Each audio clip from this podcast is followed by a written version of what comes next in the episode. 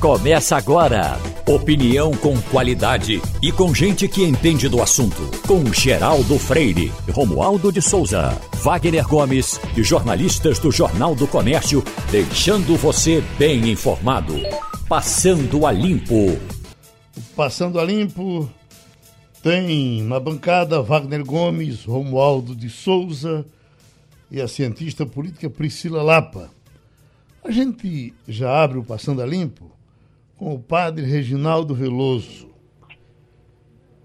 Porque nesses dias de Nossa Senhora da Conceição, em geral, a gente sempre tem saudade do padre Reginaldo Veloso, das suas atividades, uh, uh, do seu amor pelas pessoas, vontade de encontrá-lo todos os dias. Mas quando chega no dia de Nossa Senhora da Conceição, a coisa aumenta muito mais.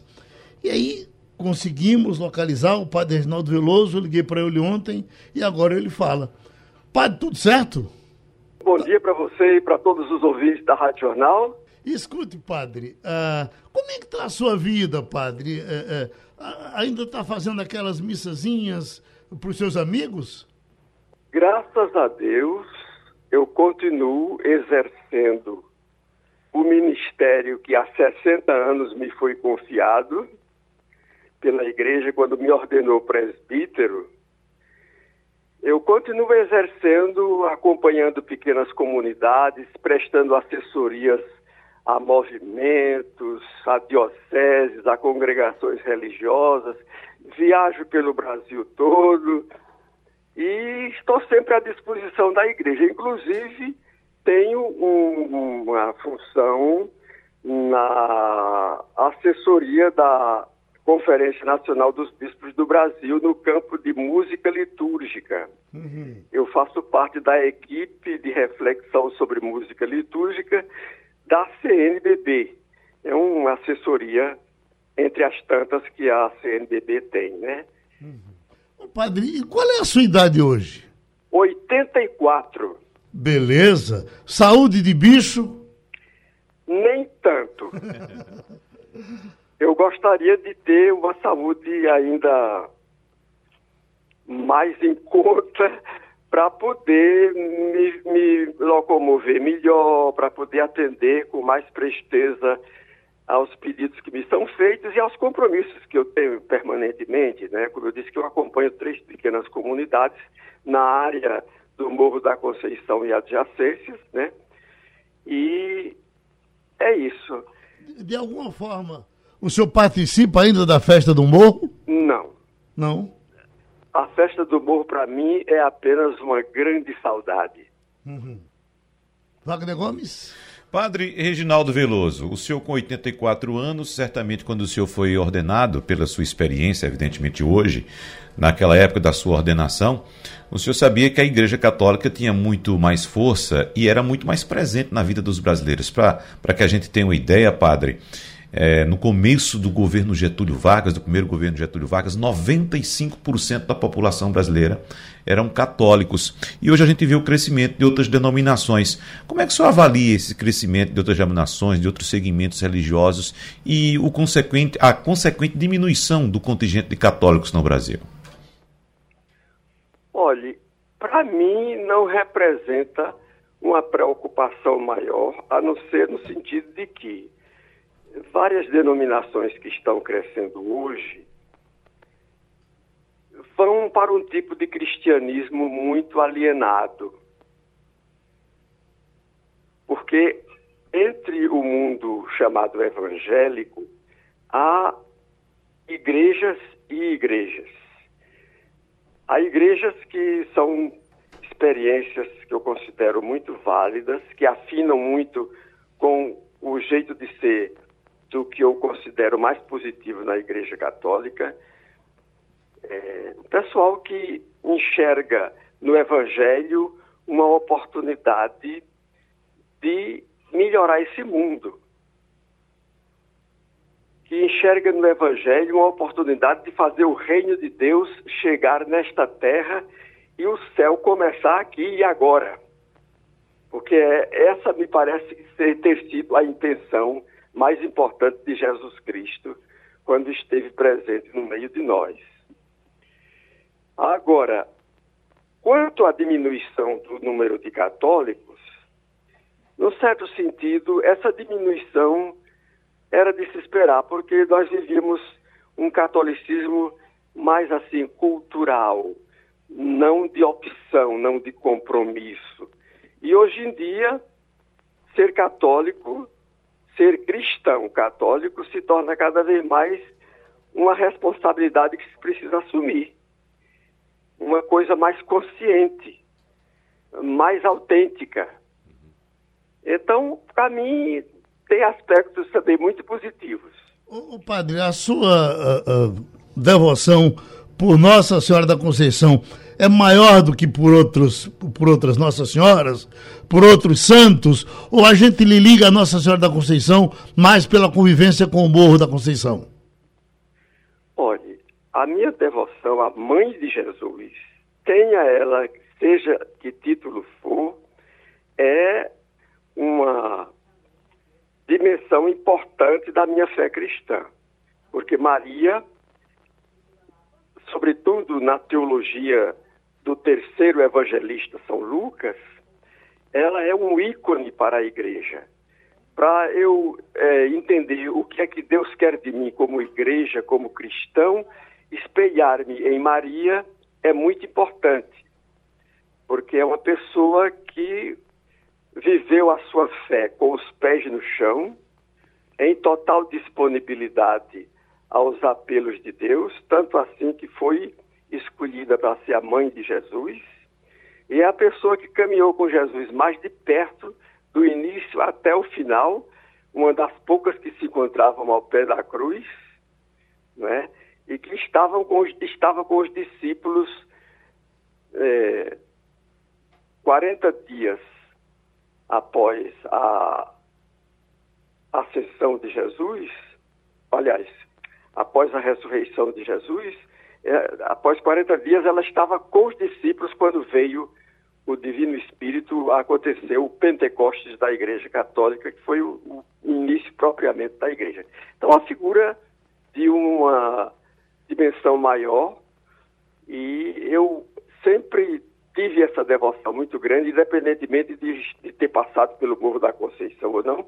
Claro que no Morro da Conceição a gente fez uma experiência muito bonita, vibrante, de viver essa devoção com muita gente compartilhando não é, das atividades pastorais que nós desenvolvíamos em função da festa do Morro da Conceição. O padre, para a gente fechar a nossa conversa, eu vou chamar Romualdo de Souza, que está em Brasília. Não sei se ele quer só lhe dar um abraço ou ter alguma coisa ainda para saber da festa que acontece aqui. Oi, Romualdo. Reginaldo Veloso. Bom dia, padre. Tudo bem com você? Tudo bem, graças a Deus. E com você também? Eu estou em paz. Agora me diga uma coisa, padre. No princípio, aí no início da década de 1980, o Brasil vi viveu essa chamada corrente da teologia da libertação, que alguns estudiosos chamavam de ideologização da fé. O senhor acredita que, apesar de, toda a, a, os, de todo o cerco que o Vaticano incluindo o Papa João Paulo II, fez a esse grupo, a esse movimento, ainda há espaço para essa politização de movimentos, padre? Olha, é, eu não sei se a gente deveria falar de politização de movimentos, politização da igreja. Eu diria assim, que a fé cristã, ela tem uma dimensão política, no sentido de que quem é cristão quem é cristã é uma pessoa que está no mundo com um compromisso com Jesus Cristo, que nos ensinou a pedir a Papai do céu todo dia que o reino dele venha, que seja feita a vontade dele na terra como no céu, que haja pão para todo mundo, que haja perdão e compreensão entre as pessoas, senão não se vai a lugar nenhum, e que a gente se supere a tentação, a tentação maior que é o egoísmo, cuidar de si, porque é cada um por si e o diabo por todos, não Deus. Certo? Esse é o cristianismo que a gente herdou e com a vinda do Concílio Vaticano II, a gente conseguiu resgatar a originalidade da mensagem cristã e vivê-la com mais coerência. E é isso que se chama de teologia da libertação, que para mim não é uma ideologização da fé, mas é uma fé vivida na sua dimensão original e autêntica. Eh, Padre Reginaldo Veloso, receba em nome dos pernambucanos que gostam muito do senhor, em nome do pessoal que está indo para o morro agora ver Nossa Senhora da Conceição, lembrando do serviço que o senhor prestou quando, enquanto esteve lá. Então receba um abraço grande e a gente se encontra a qualquer momento, tá certo? Muito obrigado, Geraldo. Você tinha me esquecido, mas graças a Deus ainda se lembrou de mim antes de eu morrer. Não, vamos juntos e vamos viver 200 anos ainda. Um abraço. Bom, Deus lhe abençoe. Um ano, um Natal feliz e um ano bem gostoso. Vou pegar uma palavrinha do neurocientista Paulo Breiner, porque, doutor Paulo, repercutiu demais no começo dessa semana uma informação dizendo que o Viagra estaria eh, sendo uh, importante para combater o Alzheimer, ou quem tomava Viagra tinha menos possibilidade de ter Alzheimer. Eu fiquei pensando, comecei a pensar nos meus amigos que, que tomam Viagra e alguns, inclusive, já morreram de Alzheimer.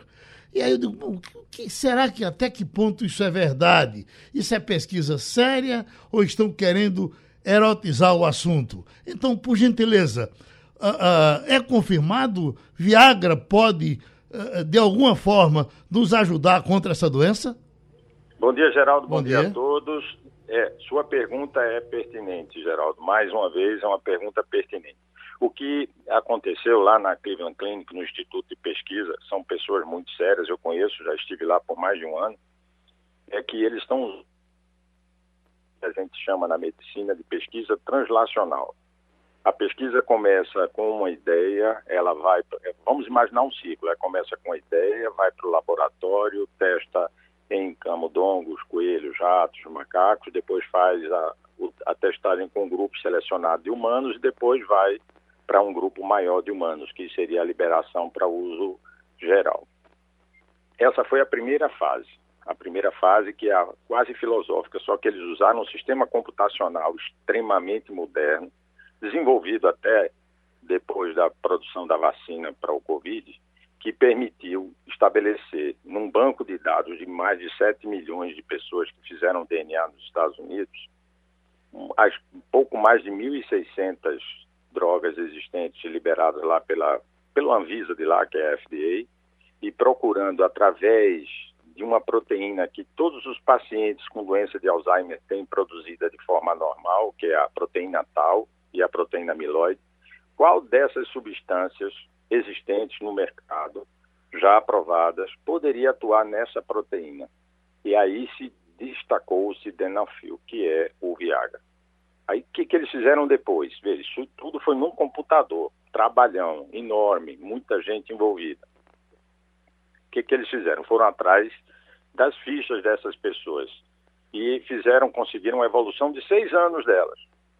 Né? O sujeito tinha a doença de Alzheimer e o sujeito tomava o Viagra, mas ele tomava remédio para pressão, remédio para diabetes, a metformina, por exemplo.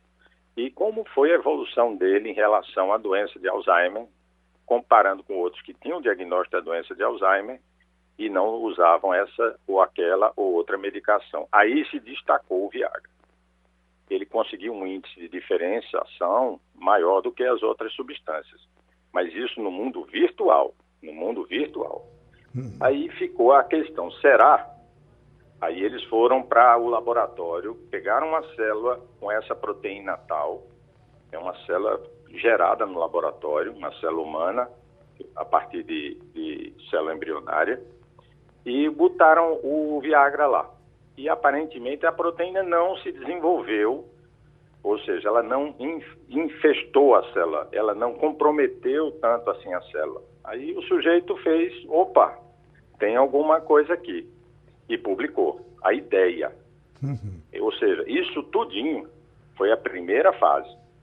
Agora ele vai testar na vida real, mas ele, vamos dizer assim, criou a ideia, a, o link entre a doença de Alzheimer e o Viagra. Mas ainda precisa ir para a vida real, precisa se tornar um estudo clínico para poder ser aplicado. Ninguém pode, atenção, todos os pesquisadores que conhecem a matéria já comentaram essa pesquisa entusiasmados, porque tudo que é remédio que a gente tem foi criado. Todos não, não, eu me engano. Uma parte. Vários remédios que nós usamos também foram aproveitados de outro, por outro motivo. Por exemplo, é, o topiramato, que é um remédio para convulsão, ele foi criado para ser um remédio para tratar diabetes. Hum. E aí se observou clinicamente, no estudo translacional antes, que ele poderia ser usado para controlar a epilepsia. Hum. No momento atual, não existe uma relação comprovada entre o Viagra como tratamento na doença de Alzheimer. Essa é a situação de hoje. Uhum. Não existe essa relação comprovada clinicamente. Existe uma possibilidade. Uhum. Pois não, Wagner quer lhe perguntar. Mas, doutor Paulo, essa possibilidade nos chama muita atenção, porque o, o, os resultados do estudo americano apontam que o medicamento, no caso o sildenafil, está associado a uma redução de 69% na incidência do Alzheimer após um acompanhamento de seis anos. É um índice bastante elevado, 69% na possibilidade de redução. Mas, evidentemente, eu não tive acesso ao estudo detalhado, doutor Paulo. Eu queria saber se, por exemplo, é, existe indicação de que essa substância deveria ser administrada de forma é, controlada, corriqueira ou, ou esporádica. O que é que se sabe a respeito disso? Não, Wagner, é um reforço muito importante. Não ainda.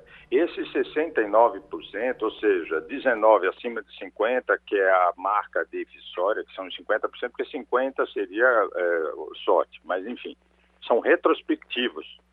Como eu falei, eles pegaram um paciente e seguiram por seis anos. A história regressa.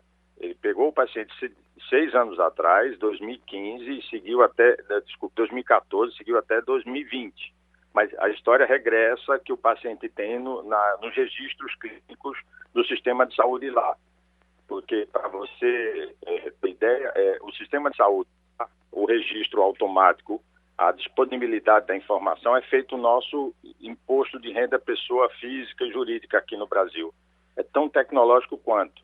Com o número da Seguridade Social, o pesquisador tem acesso a todas as medicações que o sujeito comprou na farmácia como ele usou e tem acesso às consultas dele, porque são registradas também num único número, no número da Seguridade Social, como se fosse o nosso CPF. Então foi usando essas informações regressas que ele fez essa associação. Não é uma comprovação. A associação é muito forte, 69% é muito forte, mas é uma associação regressa. Precisa ver na prática, assim, olha, o sujeito tem Alzheimer, começou na fase 1, são quatro fases do Alzheimer, ele começou na fase 1, eu vou acrescentar o sildenafil para ele. E vamos comparar com esse outro aqui, que eu vou usar o, tra o tratamento padrão que a gente tem. E aí acompanhar. É isso que eles vão fazer agora. É isso que eles estão pedindo a autorização do FDA, que é a Anvisa de lá, para começar a fazer. Uhum. Mas alto lá, como eu falei, ninguém sai por aí, por favor, dando sildenafil para o seu parente, o, a, o seu amigo, a sua pessoa querida, acreditando que está fazendo alguma coisa inovadora ou que vai ajudá-lo. Conversa com o teu médico. Conversa porque o sildenafil, como todos os remédios, tem interação, atua também na pressão arterial, pode atrapalhar outras medicações. Uhum. Uh, uh, uh, doutor Paulo, rapidinho, porque certamente essa pergunta o Romualdo iria fazer mas ele está em Brasília e já já nós vamos entrar com o entrevistado de Brasília, ele já está aqui na linha. Como não, não, havia remédio, ou não há remédio para os Alzheimer, tudo que vai acontecendo repercute muito. Falaram por um bom tempo sobre que os grandes tomadores de café levariam vantagem, que o Alzheimer poderia ser sensível à, à, à cafeína. Isso é confirmado? Isso é confirmado. É, é o mesmo princípio de estudo, né? Uhum. Avaliação retrospectiva de pessoas que tomavam mais de 200 miligramas de café por dia desenvolveram só usando ele como variável independente, menos doenças neurodegenerativas. Não foi só Alzheimer, não, Geraldo. Uhum. Foi também a doença de Parkinson e várias outras que nas pessoas que tomam uma xícara de café todo dia de manhã, elas aparentemente usando a regressão, elas desenvolvem menos doenças neurodegenerativas, ou seja, a cafeína não a sintética, que tem vários produtos no mercado. Essa é outra cafeína. Atenção, gente, cafeína sintética é uma coisa, a cafeína natural, que eu sei que o Romualdo é um expert, essa é uma cafeína muito boa para o cérebro. Uhum. Não, não, não, dá para deixar o Romualdo fora da conversa. Pois não, não Romualdo? De forma alguma, absolutamente. Pois não, Doutor Paulo Breiner, bom dia para o senhor. Bom Olha, dia, o senhor trata da questão neurológica e eu me cuido da situação cardiológica. O meu coração pulsa normalmente 72 vezes por minuto. Quando eu tomo uma xícara de café, continuam as 72 batidas. Só acelera em uma ou outra situação. Agora, a questão que é importante destacar é que cada organismo tem uma reação diferente à cafeína e estamos referindo, nos referindo sempre à cafeína natural. Portanto, Dr. Paulo Breiner, 20, eh, desculpe, 5 xícaras eh, de café por dia é uma boa sugestão, é uma boa pedida. Agora, a gente sabe, não é, Paulo Breiner, que cada vez que você mistura o café, por exemplo, com leite, você tem outras substâncias e outras reações. E café com açúcar, o organismo tem uma reação muito diferente, Paulo Breiner. Este é um grande, uma grande verdade, e inclusive aplicada ao chocolate. O chocolate ele faz tão bem, ou até de uma forma diferenciada, mas tão bem quanto a cafeína mas o que está associado a ele é a grande diferença, como o Romualdo falou. Café, é, chocolate é chocolate, doce de chocolate é outra coisa. Café é café e café com leite, açúcar e canela é outra coisa bem diferente. Doutor Paulo Breiner, um grande abraço. O senhor contribuiu novamente com o Passando a Limpo. Muito bom que a gente tenha o senador Álvaro Dias para conversar um pouco com a gente. Ele é presidente do Podemos porque ontem foi o dia do sapato alto em Brasília. Aquela uh, reunião pública do presidente do Senado com o presidente da Câmara. Você ficava vendo o constrangimento do Rodrigo Pacheco, o, o, o presidente da Câmara do outro lado se fazendo de doido. Uh, depois tivemos a entrevista do ministro da Saúde, que foi um negócio tenebroso. Vamos trazer Romualdo de Souza para puxar a conversa com o senador Álvaro Dias. Senador, bom dia para o senhor. Eu fico bom imaginando dia. aqui, senador, boa parte da oposição aprovou a PEC dos precatórios. Essa mesma oposição está batendo palmas para esse acordo que o presidente do Senado não, não queria assiná-lo, assinar no sentido de concordar, que é o fato de fatiar a PEC dos precatórios. O que é comum nas duas casas será promulgado, assinado e vira lei já a partir de hoje. O que houve mudança vai para a Câmara dos Deputados, nem passa pela comissão especial, vai direto ao plenário, juntado com outra PEC, e aí houve uma pressa danada que, se de um ponto de vista é importante, é relevante, porque apressa a aplicação do Auxílio Brasil, do outro lado, é, agiliza também esses desentendimentos internos e que muitas vezes, senador Álvaro Dias, a gente sabe que a razão dos desentendimentos serem tão pacificados é uma questão eleitoreira, senador. É, Geraldo e, e Romualdo, um grande abraço. É, olha, vamos traduzir isso, né? O que está acontecendo? O que está acontecendo é que querem mais dinheiro do que o Auxílio Brasil. Não querem só o Auxílio Brasil, querem 6, 6 bilhões de reais para gastar vontade no próximo ano. Então fica essa conversa de Cerca Lourenço né, para enganar a população. Eu não estou aqui para enganar ninguém.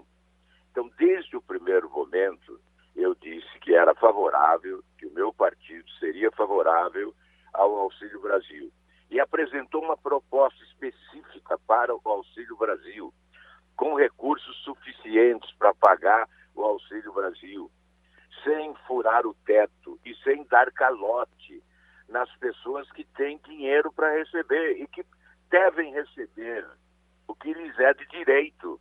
Esse calote é uma espécie de moratória da dívida interna. É vergonhoso. Por que essa afirmação eu devo sim, não nego, pago quando puder? Empurrar com a barriga para que outros governos resolvam o problema depois e passar para trás pessoas que têm dinheiro a receber e precisam receber. Não são só poderosos, são pessoas simples, são professores, aposentados, trabalhadores que precisam receber. Então nós não concordamos com isso e agora vem essa encenação, esse fatiamento. O que significa o fatiamento? Aprovar só o que interessa. Não vai levar em conta esse acordo, não leva em conta a redução de danos, que realmente no Senado, para aplacar consciências e ganhar votos, fizeram algumas concessões, amarraram um pouco a aplicação desse dinheiro, estabelecendo que só pode aplicar na área social, mesmo na área social, todos nós sabemos que há muitas formas de aplicação ao populismo, ao interesse eleitoreiro, então é desperdício, é gastar o dinheiro do povo.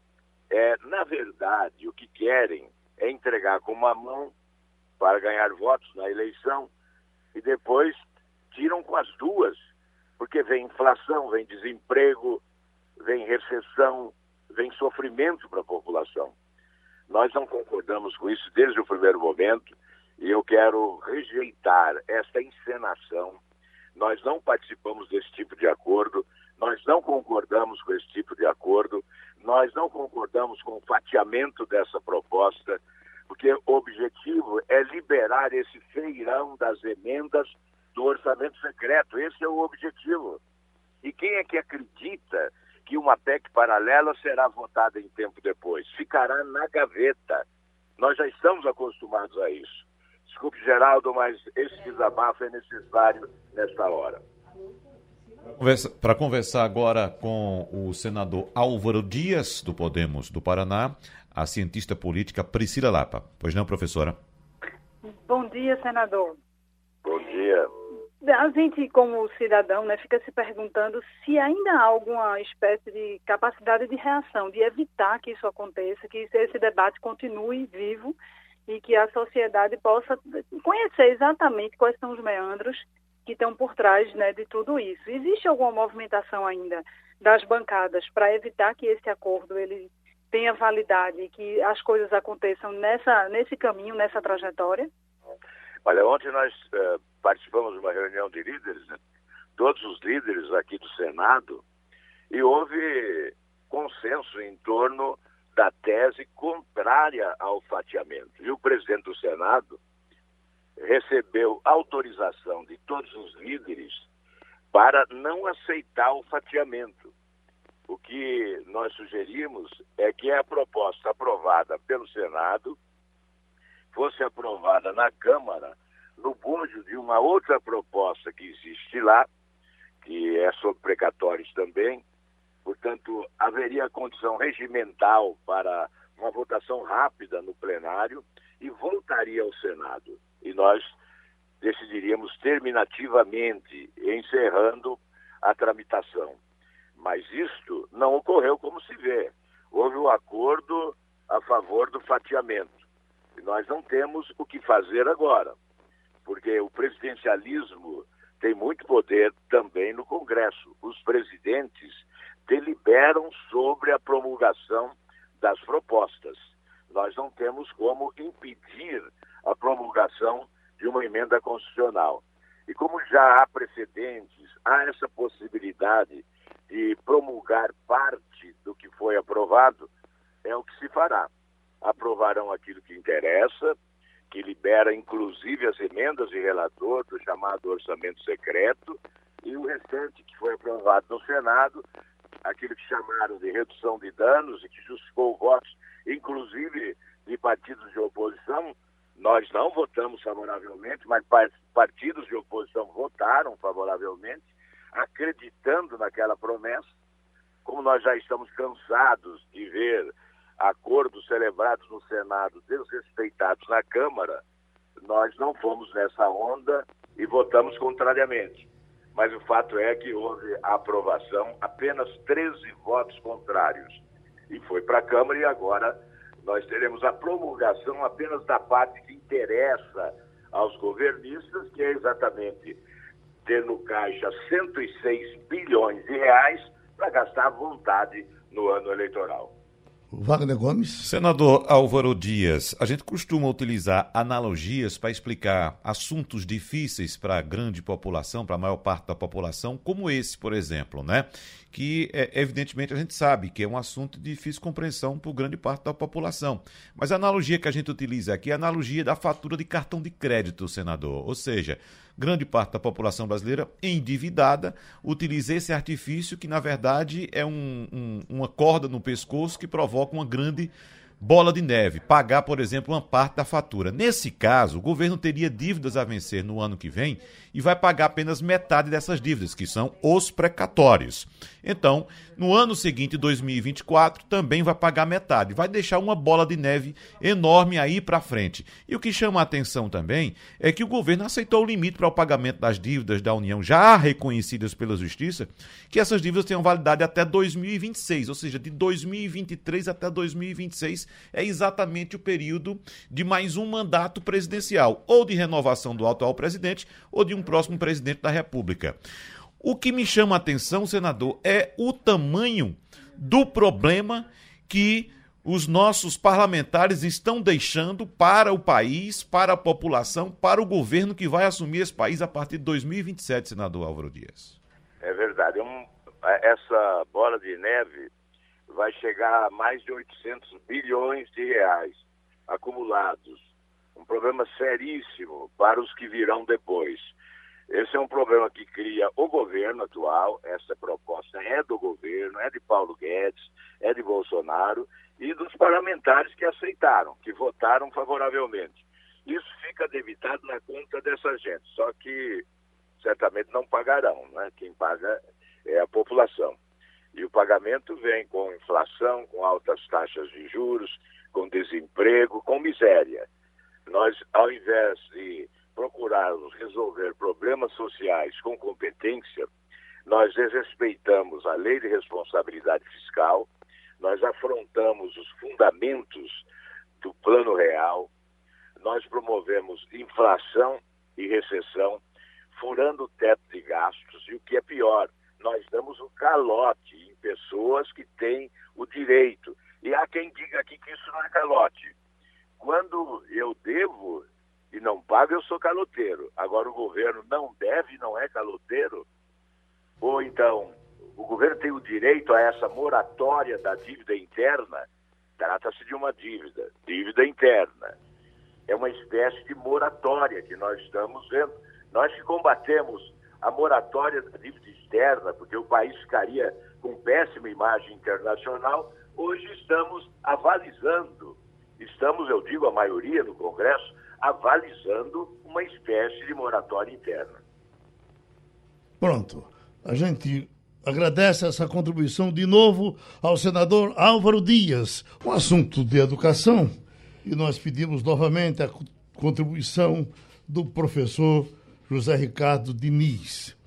Uma decisão tomada uh, ontem em Brasília, pelo que me disseram, festejada por escolas particulares, vista com um pouco de desconfiança pelas escolas públicas, mas tem Romualdo de Souza, que viu de perto a decisão e começa a conversa com o professor José Ricardo. Oi, Romualdo.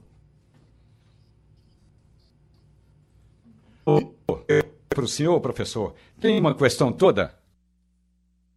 Agora, agora, agora melhorou. Agora piorou. Bom, então vamos com o professor José Ricardo.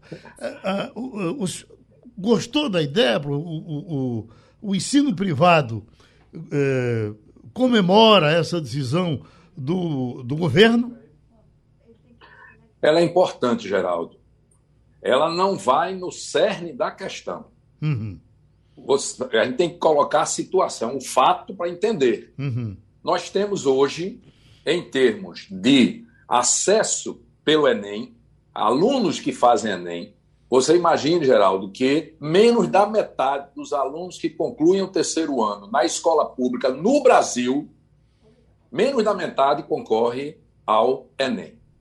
Então, a questão, alunos de escola particular concorrem, na sua grande maioria, mas a questão é de políticas públicas que garantam esse acesso, combinando áreas como as áreas social, de assistência social, da educação e do trabalho. Então, a questão é a ociosidade das vagas. As vagas estão ociosas.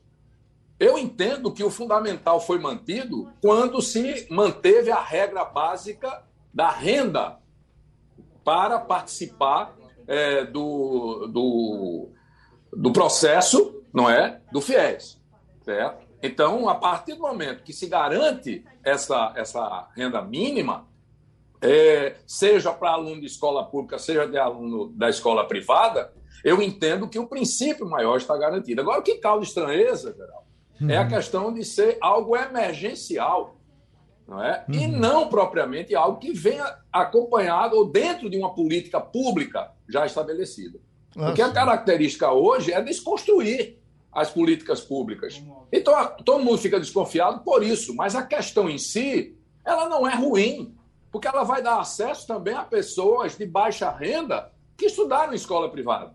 É porque uhum. o pessoal põe os olhos nas escolas de classe média alta e média alta, não é? Uhum. Mas, na verdade, você tem a grande maioria das escolas privadas, pelo Brasil afora, que também tem pessoas com essa renda mínima, uhum. renda familiar, estabelecida como padrão no, nos princípios do, do FIES. Então, a questão clara aí é muito mais anterior que é como fazer com que a maioria dos alunos da escola pública que estão concluindo o terceiro ano do ensino médio participem do Enem. Essa é a grande questão. E aí utilizarem os critérios do FIES.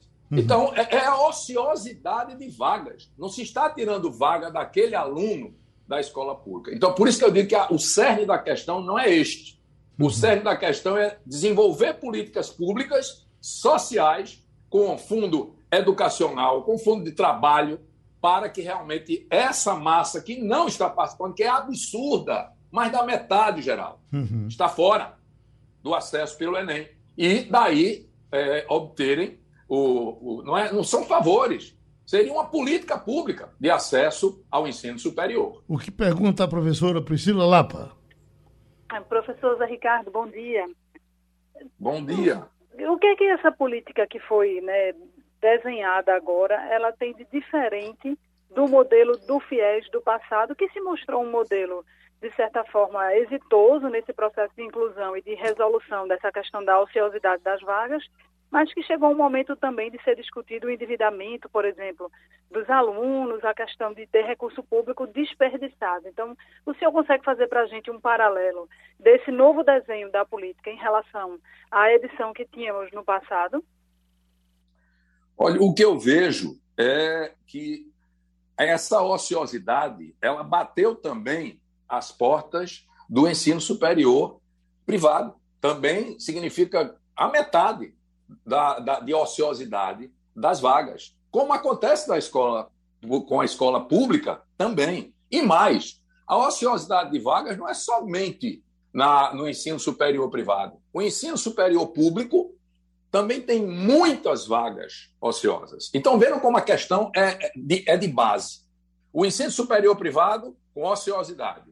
O ensino superior público com ociosidade significativa porque só os cursos mais concorridos é que efetivamente preenchem suas vagas. No Brasil inteiro, em todas as universidades públicas, estaduais e federais. Então, a questão é anterior, Priscila. É muito anterior. A gente não quer atacar a causa em si. A gente está vendo. E realmente se trata de uma questão política, de política pública de uma maneira emergencial. O erro está aí.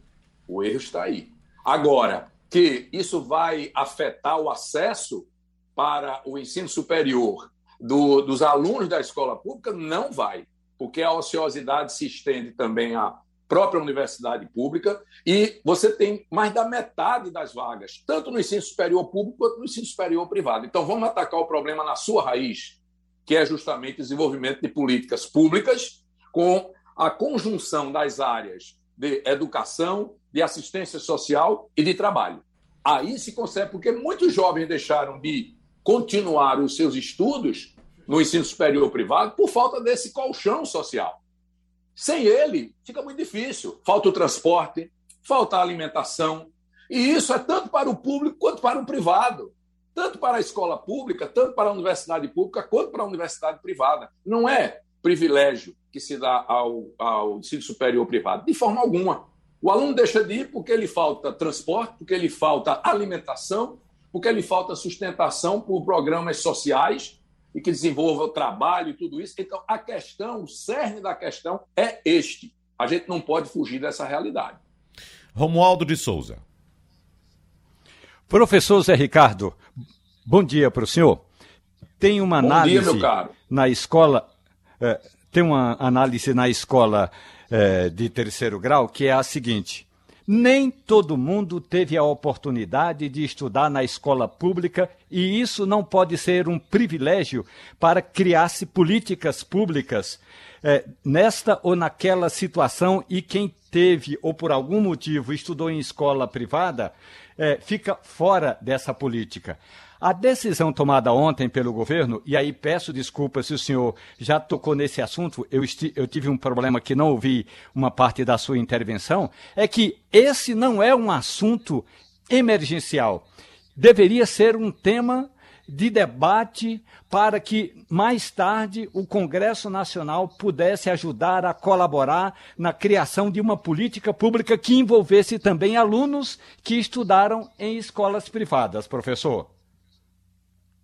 É, eu, eu, concordo com você na questão do caráter emergencial, certo? Mas essa também é a cara, não é, do poder de plantão.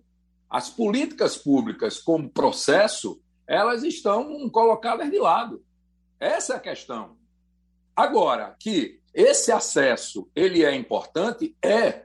Porque você imagina que a gente olha para as escolas privadas, seja de educação básica, seja de ensino superior, daquelas que são referências.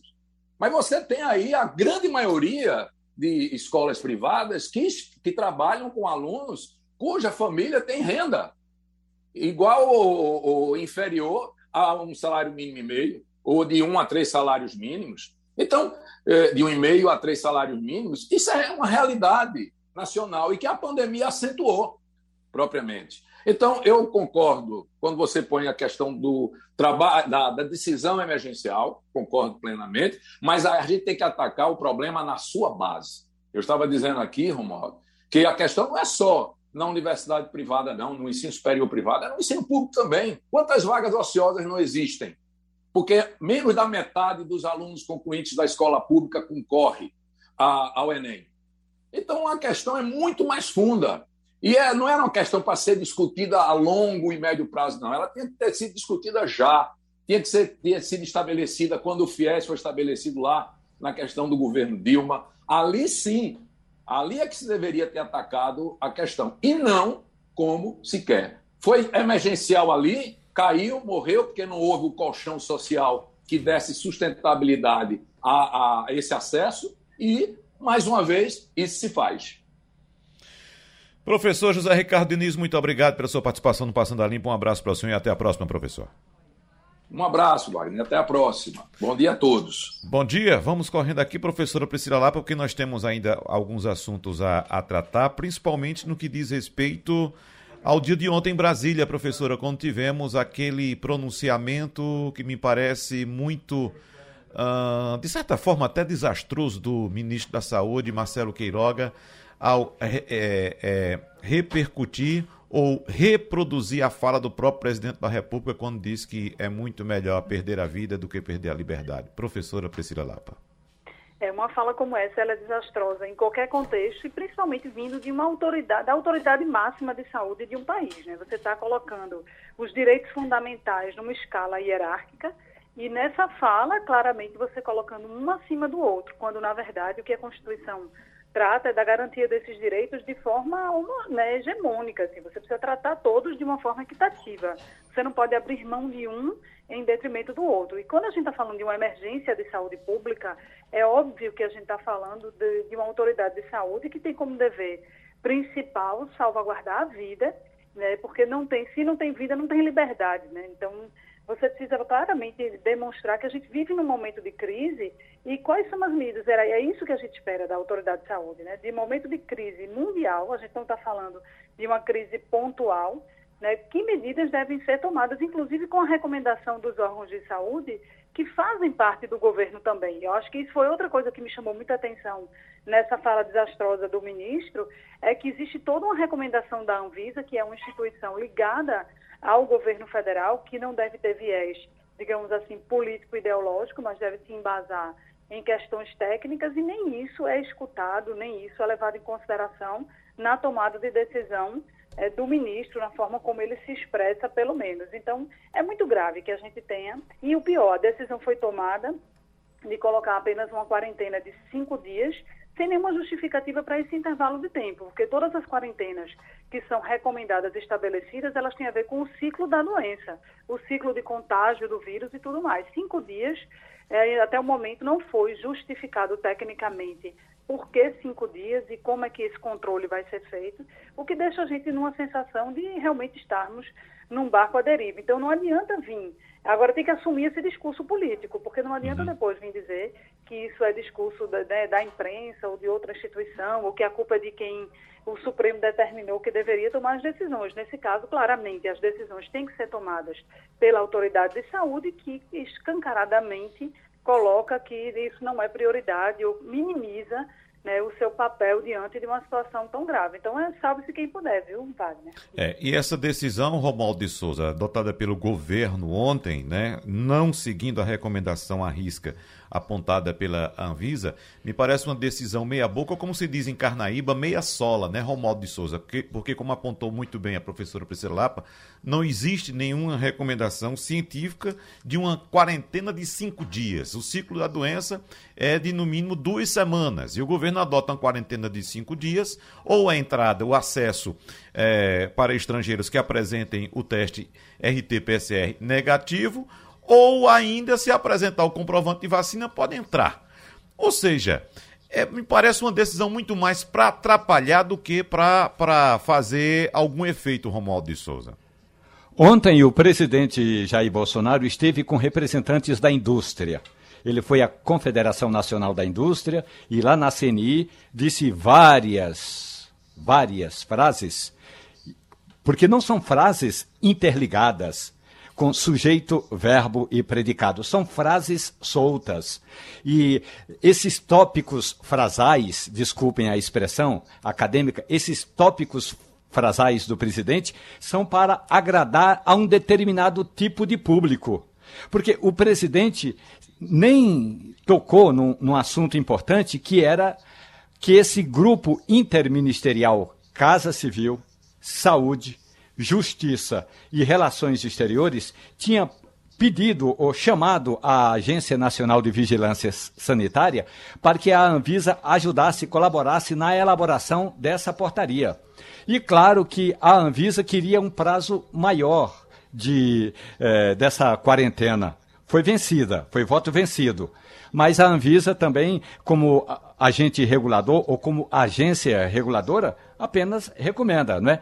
Por isso que a grande preocupação, eh, que aliás eu escrevi hoje no Jornal do Comércio e disse aqui na Rádio Jornal, é que a preocupação é que o Brasil possa vir a se transformar no paraíso dos turistas não vacinados, Wagner. Ou seja, o paraíso dos negacionistas, né, professora Priscila Lapa, inclusive possibilitando a disseminação de outras variantes aqui no Brasil e o, o governo, na verdade, está dizendo, ou seja, você que é negacionista é, será bem-vindo aqui. Claro que teremos consequências. Nós, brasileiros, teremos consequências, inclusive, na comunidade internacional, quando precisarmos ir para outro país, professora Priscila Lapa. Agora, do ponto de vista político, a senhora, por gentileza, professora Priscila, nos ajuda a entender o que pensa, o que pretende o presidente Jair Bolsonaro, porque até agora todas as pesquisas de opinião pública, inclusive aquelas de consumo interno do Palácio do Planalto, apontam para uma reprovação pelo modo de condução do presidente durante a pandemia.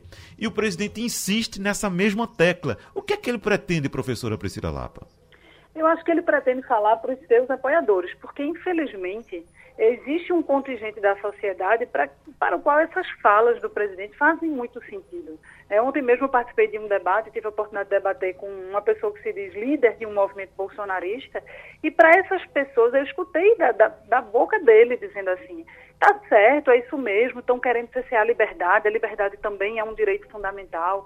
Você não pode combater uma pandemia que ninguém tem certeza que essa pandemia é tudo o que estão dizendo é, tirando, a liberdade das pessoas, cerceando o direito das pessoas de ir e vir. Então, para esse contingente da população, isso faz muito sentido, infelizmente, porque isso é uma guerra é, causada pela desinformação. Na verdade, perde todo mundo. A gente já não tinha culturalmente muito esse hábito de trabalhar questões coletivas, né, o quanto o meu comportamento individual interfere no coletivo, e a pandemia escancarou, tornou isso tudo muito crítico. Então, eu acho que a estratégia do presidente é manter essa base, é, é trabalhar em cima desse, desse tal 30%, que eu acho que não é, é, verdadeiro, eu acho que ele é um pouco menor, ele hoje é um pouco diminuto, mas em torno desses 25% a 30% de pessoas para as quais faz muito sentido essa forma de enfrentar, porque ela faz parte de uma visão de mundo maior. Ela tem a ver com uma forma muito própria né, de, de enxergar, de lidar né, com as instituições, com a coletividade, enfim, com a democracia propriamente dita. Então, eu acho que ele fala no sentido de manter essa base animada ali, estruturada e tentar crescer em cima dela a partir de, eu acho que é uma conjunção desse apoio mais ideológico em cima dessa base, para quem faz sentido essa forma de enfrentar a pandemia e outras questões, e juntar com isso políticas mais populistas, como essa tentativa de regar as emendas orçamentárias e esse tipo de orçamento que traz um ganho político eleitoral mais óbvio. Assim. Então, eu acho que é essa a estratégia. Já que eu não vou conseguir ampliar essa base, eu vou manter essa base estruturada e esse vai ser o meu exército com o qual eu vou fazer todo aquele ativismo digital que a gente tanto já conheceu em 2018. Agora, Romualdo de Souza, para a gente fechar aí rapidinho, por favor, nós temos várias ações do governo em, em, órgãos federais importantes, como Receita Federal, Polícia Federal, e isso praticamente escancarado, Romualdo de Souza, e uh, some-se a isso ainda, uh, continuam os pedidos de, de afastamento de profissionais da CAPES, né, um órgão importante do Ministério da Educação, já passam de 100, mais de 110 pedidos de afastamento, Romualdo de Souza. É, no INEP, por exemplo, o instituto que cuida das provas do Enem, houve ontem uma operação da Polícia Federal e que apontou que uma servidora, uma servidora do, do INEP recebeu 5 milhões de reais de corrupção e o total da corrupção no instituto nos últimos anos na elaboração dessas provas do Exame Nacional do Ensino, do ensino Médio pode, essa corrupção pode ter atingido a marca de 132 milhões de reais. E aí, meu amigo, minha amiga, se eu e você não temos exatamente a noção do que significam 132 milhões de reais, você imagine o seguinte: pegue uma, um, um, amontoado, uma pilha de notas de 100 reais, 132 metros é, de notas de 100 reais, 132 metros é, de notas de 100 reais, dá exatamente 132 milhões de reais, que é, é quanto foi corrompido do instituto que cuida do Enem. Romualdo de Souza, professora Priscila Lapa, o Passando a Limpo retorna amanhã. Você ouviu opinião com qualidade e com gente que entende do assunto. Passando a Limpo.